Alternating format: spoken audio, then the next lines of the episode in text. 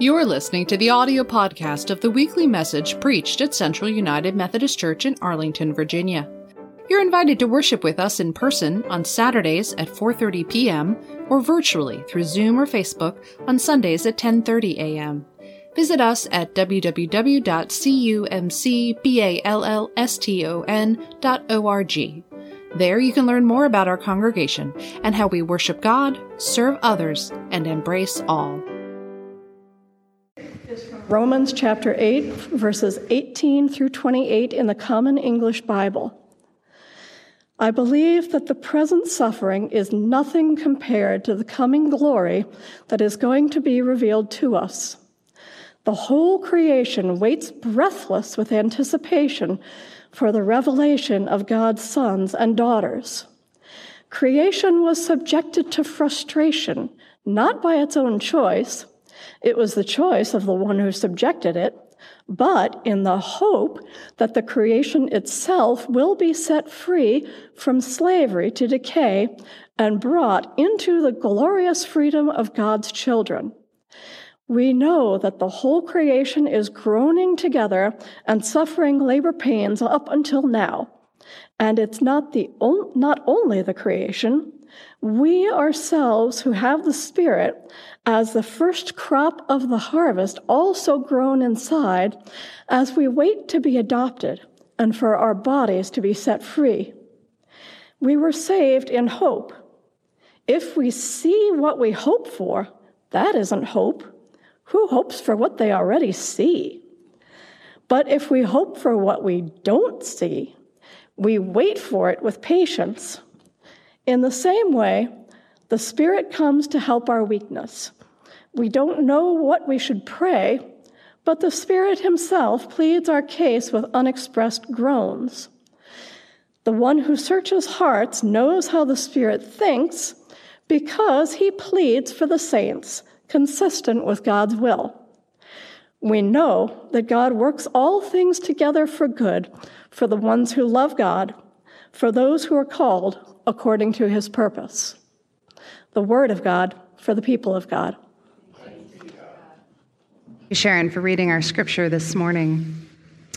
Years ago, when our congregation was still in the planning phase for our building project and our eventual move, we spent each week in the season of Lent exploring the story of the, of the Exodus, of the story of God leading people from a place of oppression in Egypt through a wilderness journey and to the promised land.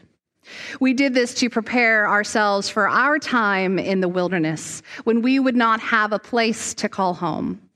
We're very grateful for the hospitality here at First Vietnamese United Methodist Church but we know that with the arrival of the COVID pandemic in 2020, it dramatically altered our hopes and expectations of this time in the wilderness. We spent almost a full year in exile as we worshiped virtually with no in person gatherings. And then we began worshiping here in this beautiful sanctuary on Saturday afternoons and now on, on Saturday mornings by Easter of next year, we will be able to go home again. We will worship together in person and online simultaneously so that folks who are at home are worshiping at the same moment that we are in person. We'll be able to gather together as one body in many places on Easter Sunday. This experience of being scattered apart through COVID and our move will allow us to experience being gathered again on Easter Sunday. This experience of exile and return connects us with other ancient stories of our ancestors in faith. Throughout the Hebrew scriptures, there are different stories of separation sometimes from their homeland, sometimes from one another, and sometimes from their faith. And in each of those stories of separation, there is the story of return return to home, return to reconciliation, and return to faith. Sometimes this journey of separation is long.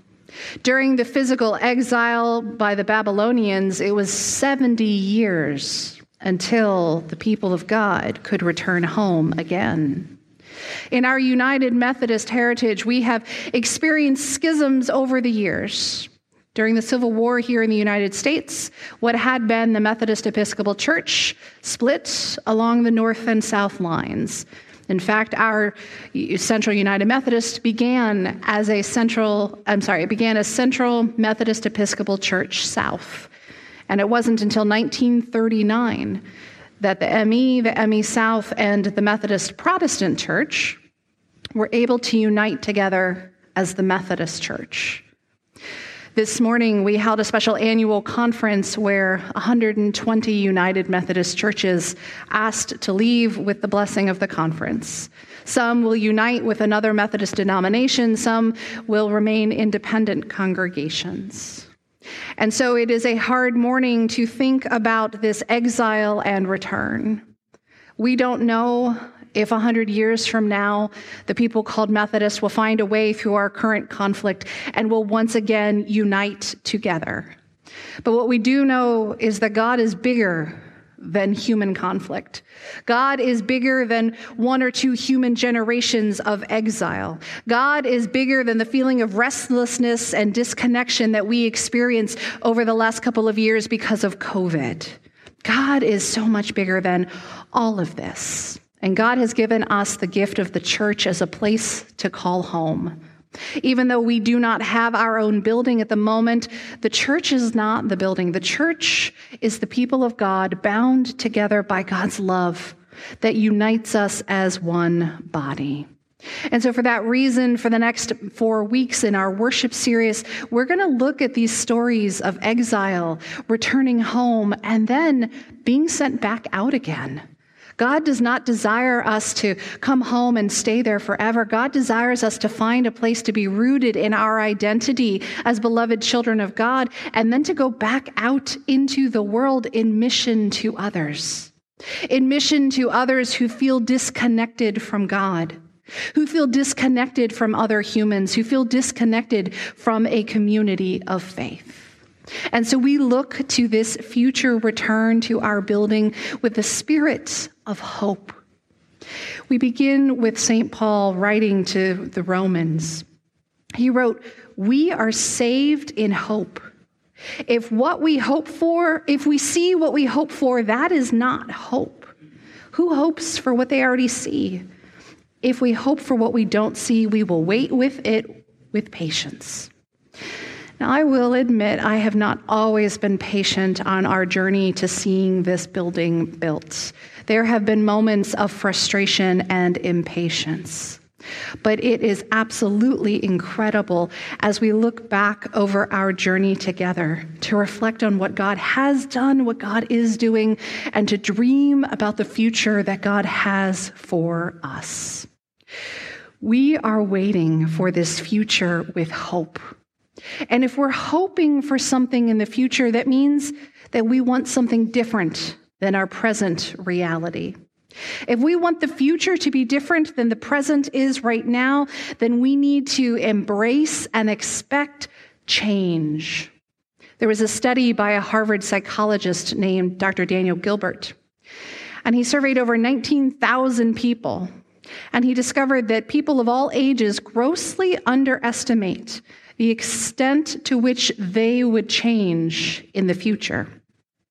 In his TED Talk, The Psychology of Your Future Self, he explains a bias that we have. He says that we tend to think the person we are today is the person we will always be. Most people, when asked if they are the same person they were 10 years ago, will say no. They're different today than they were 10 years ago. But we have a much harder time seeing potential for change in the future. Dr. Gilbert and others refer to this as an end of history illusion. Despite our awareness that our past self is clearly different from our present self, we tend to think that who we are right now in this moment is the final version of ourself, and that our future self will be basically the same as we are today. Dr. Gilbert puts it simply this way Human beings are works in progress that mistakenly think they're finished. Now, while Dr. Gilbert's work was specifically focused on individuals, I think we can easily see how this parallels to communities, particularly communities of faith. We can see how communities think that they are works in progress that have reached the final end of that progression.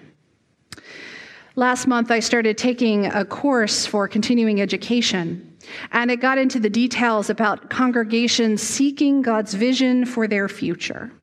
And in that, there was a chart that shows the life cycle of a congregation. So, Apollinaire, thank you for bringing that up for everyone. So, it may be a little too small in the room to see, but hopefully the folks at home can see clearly. This shows a progression, beginning with vision. The vision God gives to someone to start a church, to start a ministry, to lead a church in a direction that God is sending them. That vision from God leads to growth and then there's a time where the growth slows down and plateaus, and you enter maintenance. Everything is working well. Things are exactly as they should be. We have fulfilled the vision, so let's maintain that vision. But if you keep following the trajectory according to the statistics, it shows that the next step after maintenance is decline. And the one after that is recognized decline until finally we arrive at crisis or death. Now, statistically, church membership and participation has been declining across the U.S. for almost two decades. This is across denominational lines. For many individual congregations, the COVID pandemic interrupted their life cycle. There were churches that were in the growth phase that all of a sudden had to plateau and figure out how to maintain life because everything about church was different. There were churches that had just started to shift from maintenance into decline, and they rapidly went into crisis mode. As a denomination in the United Methodist Church, we, on the whole, have been in crisis mode for a few years because of all of the disaffiliation conflict. But what disrupts this life cycle? You can see that there is a moment just past maintenance before you get to decline where there is a disruption with renewed vision. This renewed vision is an understanding of what God is giving to the church to do in that present moment in the future. The vision that began the growth was right for that moment, but then when you fulfill the vision, it is time to seek God's vision for the future. It is about taking one faithful step on the journey that God has for each individual congregation. Next month, we're going to be debuting a new website. And as part of this, Gentucci wrote our story to summarize the faithful steps that our congregation has taken over the last two decades. They sound so simple an act of mercy and compassion by passing out a blanket to a person living on the streets this led to more acts of compassion by making sandwiches to feed people who are hungry, serving donuts and coffee, giving away free bottled water, each faithful step leading to the next that eventually led us to our feeding ministry that brought in our nonprofit partners who helped folks make the transition from streets to stability. And this feeding ministry is what allowed us to imagine the redevelopment of our property as a place that could include committed, affordable housing, in addition to space to worship God and to serve others. In 2014, Reverend Cobb retired, and the bishop sent me to help discover the next faithful step that would take us down that path toward a new building. For the last few years, Jean and I have looked at drawings on paper that would represent the space where we, where we will worship and where we will serve and where we will welcome our neighbors. But it's only been in the last few months that I can walk down hallways and climb stairs that now exist because of those dreams God gave this congregation so long ago. What was a 2D drawing has now become a three dimensional object that will be a place of transformation for those who come seeking God's hope in our sanctuary and for those who come seeking stability in the affordable housing. I am so proud of this congregation for this journey that began with one faithful step after the other. And I'm proud of our leadership board for recognizing this transition moment as we prepare to move into our new building. Last year, they began seeking God's vision for the next chapter in Central's story. You may remember all of the times we were asking you to complete a survey to help us understand who we are so that we could discover who God is calling us to be in this next chapter. So that we can seek a renewed vision for the next season of our life together. On this journey towards God's vision for our next chapter, we've gotten a few moments of clarity so we could prioritize how we want to relaunch our ministry in the spring.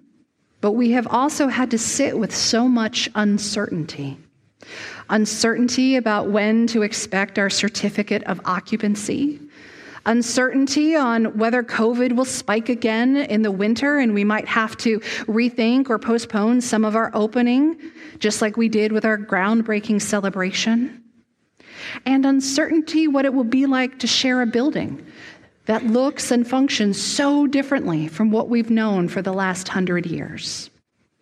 All of this uncertainty can make us feel anxious about what the future holds. And that is why it is so important for us to stand firm on the truth that Paul wrote in our scripture text today. In verse 28, we know that God works all things together for good for the ones who love God, for those who are called according to his purpose. Our hope does not depend on everything going well.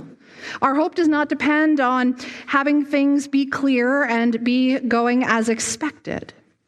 This scripture is a popular one to turn to when we're anxious because it reminds us that God is capable of bringing good out of even the very worst things. It doesn't promise that bad things won't happen. It simply reorients us to the truth that God can use all things for good. Now, sometimes this verse will be misused to try to tell people who are in pain that things aren't really that bad. God's doing something good. Paul is not diminishing the suffering that we experience in the present moment. He is simply reminding us that God can work good out of suffering. In this letter, he acknowledges the realities of the troubles of this world. He acknowledges that there is sin and evil and suffering. But Paul turns to an image of childbirth and the labor pains that come. Who can know pain but a mother bringing life into this world? There is a physical pain that happens, and yet there is a miraculous gift that comes through that experience of pain. It sometimes leaves permanent scars. But through that moment of suffering, the miracle of life emerges. God works for good through all things, even the things that are scary, even the things that hurt, even the things that bring about suffering and pain. There is a much bigger picture going on than what we can see. In our own lives, sometimes it's only in hindsight that we could see God's hand at work through the pain and the suffering that we were living through in a particular season of life. As we move further from the onset of the COVID pandemic and we acclimate to life with COVID in our midst, I'm starting to hear folks share little moments of this good thing came out of my time of suffering over the last few years. It doesn't diminish the suffering, but it acknowledges that God is at work for good in all things. On our journey of life, there are all sorts of unexpected twists and turns, but if we are walking the path that God sets before us, it doesn't matter how lost we feel. If we keep taking one faithful step after the other, we are moving towards the vision that God has for us as an individual and as a faith community.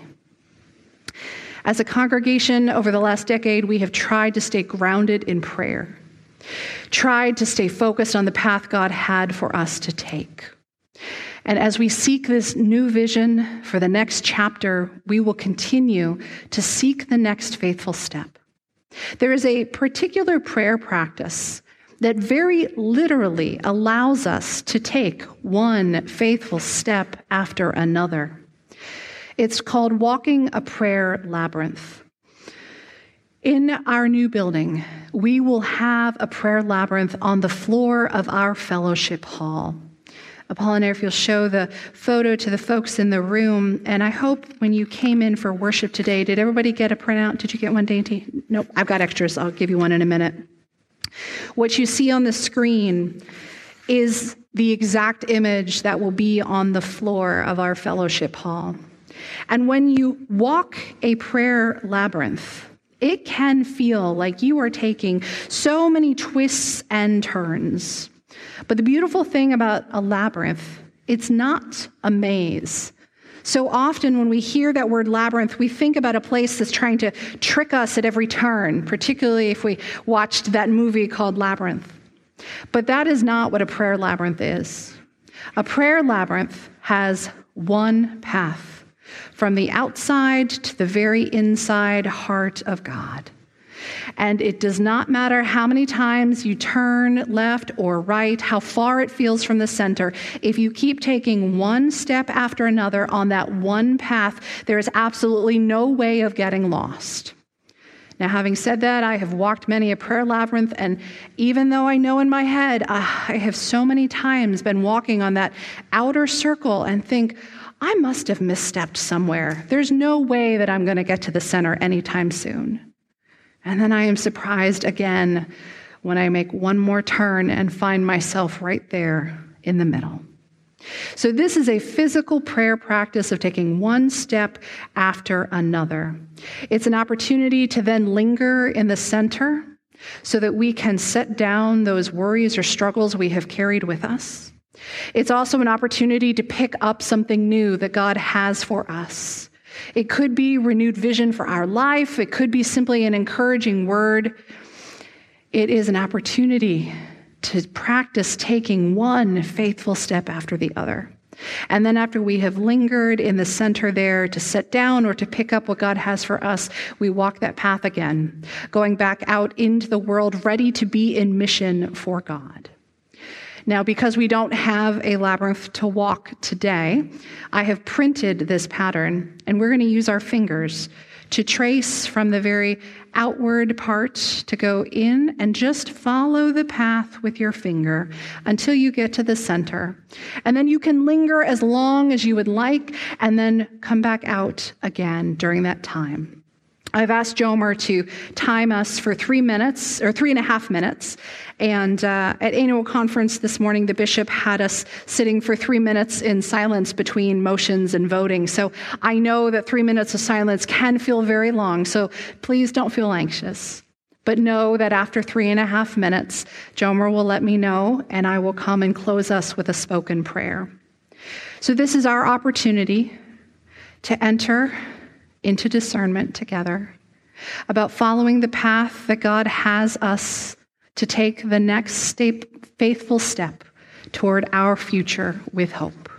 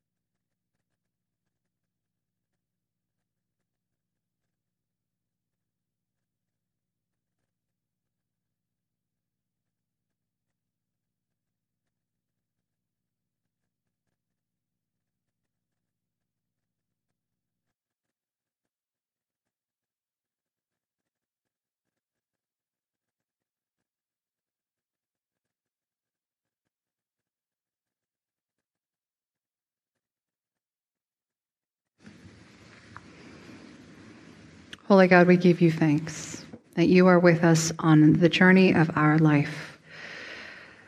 We ask that you would give us clarity, that as we continue to seek your vision for our congregation, you would help us to see the future with hope that you have for us. We are grateful for your continued faithfulness to us. And we lift up this prayer in the name of your Son, our Savior, Jesus Christ. Amen.